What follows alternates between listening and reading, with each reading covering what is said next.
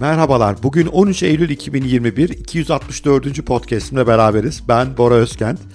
Belki şaşıranlar var aranızda. Uzun zamandır beni dinleyenler bu girişteki müziğin benim fon müziğim olmadığını bilirler.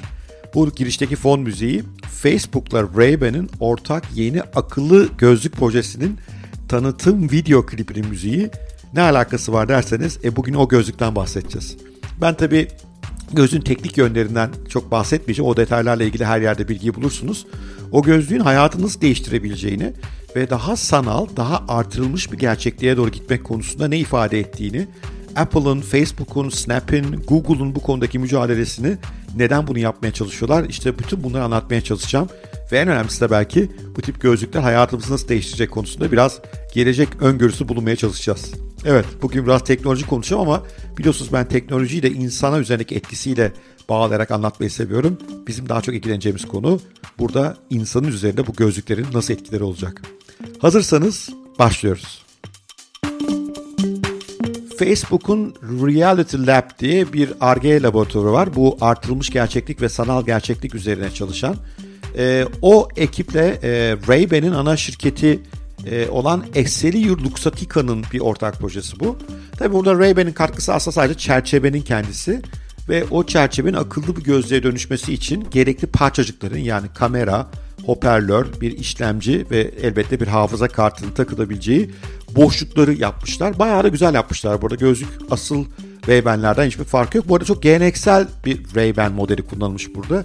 Benim de yıllardır hep özendiğim, hep takmak istediğim ama yüzüm yuvarlak diye bana bir türlü yakışmayan onların o mutlaka e, görünce hatırlayacaksınız ünlü Wayfarer modelini kullanmışlar. Bir de yine benim gibi insanlara uymayan yuvarlak ve meteor isimli iki plastik çerçeve üzerinde bu denenmiş. E, dinlediğim kadarıyla, incelediğim kadarıyla pek de ağırlık eklenmemiş bunlara. Oldukça küçük parçalar kullanılmış. Peki ne yapabiliyor bu gözlük?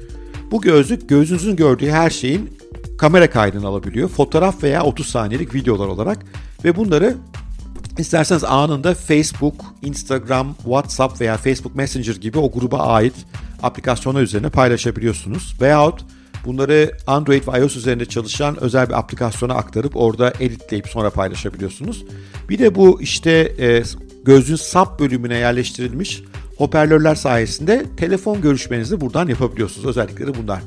Bir artırılmış gerçeklik veya sanal gerçeklik gözlüğü değil bu. Bu temelde bir kamera telefon arası bir yerlerde duruyor ve insanların gördüğü dünyayı hızlı kaydedebilmesi ve telefon görüşmelerinde işte kulaklığa veya cihazın kendisine ihtiyaç olmadan yapabilmeleri için düşünülmüş böyle hoş tasarımlı bir öncü ürün bana sorarsanız.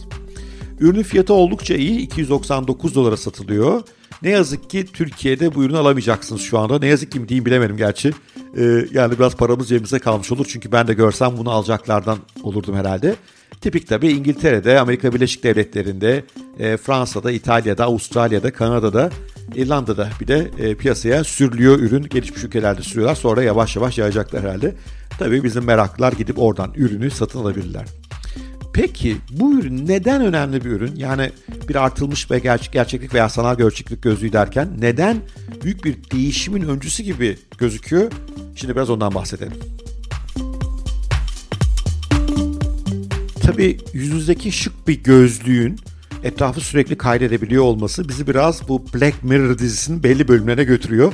Hiç unutmuyorum o bölümlerden bir tanesinde göz bebeklerine yerleşmiş kameralar etrafı kaydediyorlardı ve onu hafızaya alıyorlardı. Hatta bir beyefendi o hafızasındaki görüntüleri ileri geri ala ala eşinin başka bir adamla olan bakışmalarını fark edip aldatıldığını keşfediyordu gibi böyle çok rahatsız edici şeyler vardı.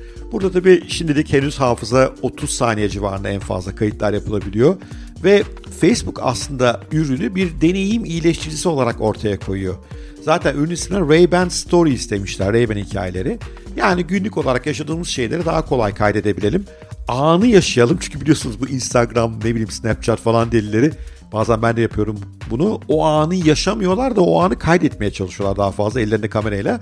Diyor ki Facebook sizi bu dertten kurtaracağız diyor. Yani hem o anı yaşayın, tadını çıkarın, iyi bir deneyim yaşayın. hem de bir yandan istiyorsanız etrafı kaydedin ve anında paylaşabilin.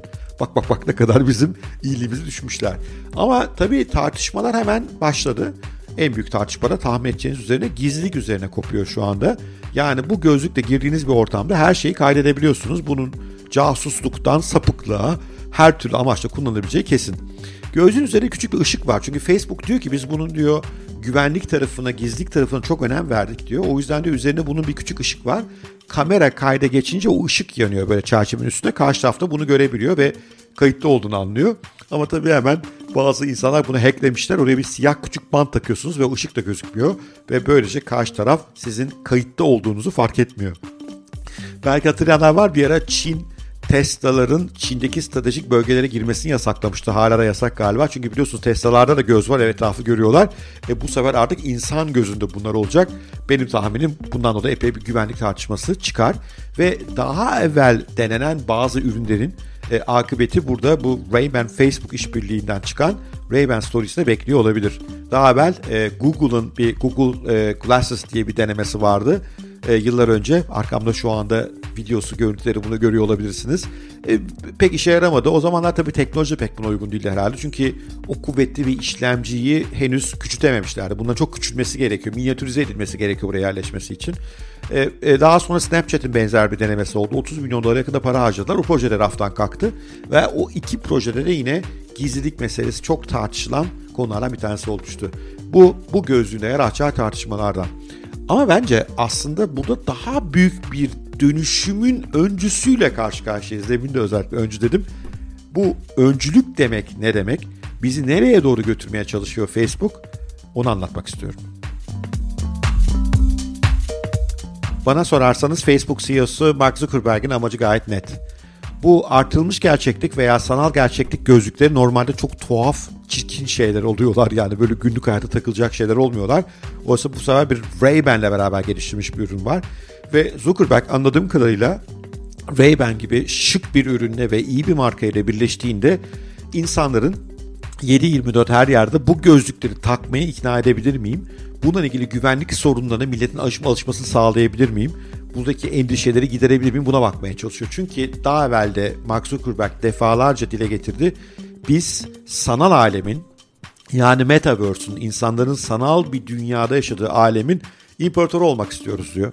Ve bunun için ellerinde her türlü araç var. Bir yandan Facebook ve Instagram gibi insanların saatlerini harcadığı iki aplikasyona sahipler. Bir yandan WhatsApp'tan insanların her gün bütün iletişimin içindeler. Bir yandan Oculus'un sahibiler. Oculus da en gelişkin bana sorarsanız sanal gerçeklik gözlüğü. E bir de üzerine bunu koyunca artık bu teknolojilerin bir yerde ileride merge edeceği ve Facebook'un günlük hayatta kullanılabilir bir artırılmış gerçeklik, sanal gerçeklik gözünü hayatımıza sokacağını tahmin edebiliyorum. O zaman endişeleriniz biraz daha fazla olabilir. Çünkü o zaman sadece kamera kaydı falan meselesi değil. Mesela karşımızdaki insana baktığımız zaman onun hakkında detaylı veri topluyor olmak. Bir sokağa baktığımız zaman oradaki en iyi restoran ratingine hızlıca ulaşıyor olmak. Canımız sıkıldığında gözümüzün içindeki dünyada oyun oynayarak bir yandan da yolda yürümek gibi yeni bir evrene doğru gidiyor olacağız. Ve ben bu evrenin insanlar tarafından sevileceğini tahmin ediyorum. Bu iyidir veya kötüdür diye yargılamıyorum ama basit bakmak gerekirse dijital oyunlarda bu kadar vakit geçiren bir neslin artık aracılardan yani ekranlar işte e, joystickler, e, klavyeler bunlardan kurtulup doğrudan gözlüklerinde 7-24 her yerde sanal alemde yaşayabildikleri bir evrene girmek isteyecek epey çok insan olduğunu düşünüyorum. Bu bu yönde büyük bir adım.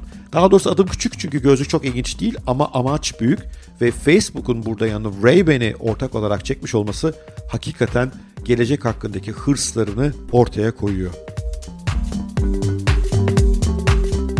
Şimdi gözünde böyle bir gözlük olan insanlar neleri kaydetmek ister? Şimdi değil mi? Biraz yaramazlık burada başlar bence. Eminim çok hoş amaçlar içinde kullanılabilir. Nitekim Facebook'un şu anda arkamda dönmekte olan tanıtım videosunda işte sanatçıların, fotoğrafçıların, e, koleksiyonerlerin bunu nasıl kullanacağına ilgili çok hoş şeyler anlatılıyor. Güzel örnekler var. Ama bir yandan da insanoğlu bu böyle bir araç eline geçince işte cinsellik, şiddet bu tip ortamlarda da bu gözlükler elbette kullanılacak. İşin bir bölümü tartışmalı çünkü karşı tarafın bunun kayıt eden bir cihaz olduğunu anlamama ihtimali var. Özellikle ürün ilk tanıtıldı çünkü gerçekten gerçek bir gözlükten hiç farkı yok neredeyse. Ama esas daha büyük bir mesele Facebook bu veriyi ne yapacak? Şimdi veriyle ikiye ayırmak lazım. Bir kaydettiğimizi bildiğimiz veriler var. Facebook onu ne yapacak ki geçmişte Facebook'un bu konuda kayıtları biliyorsunuz çok kötü. İşte seçimlerde e, bizim tercihlerimizi, neleri merak ettiğimiz, neleri izlediğimizi satmışlar başkalarına. WhatsApp'taki konuşmaları, görüşmeye takip ettiği ortaya çıktı. Yani Facebook çok sabıkalı bir şirket bu konuda. E şimdi bir de şöyle bir şey daha devreye giriyor. Ya ben o kamera olsa da kaydetmiyorum sanıyorum ama acaba kaydetmiyor mu?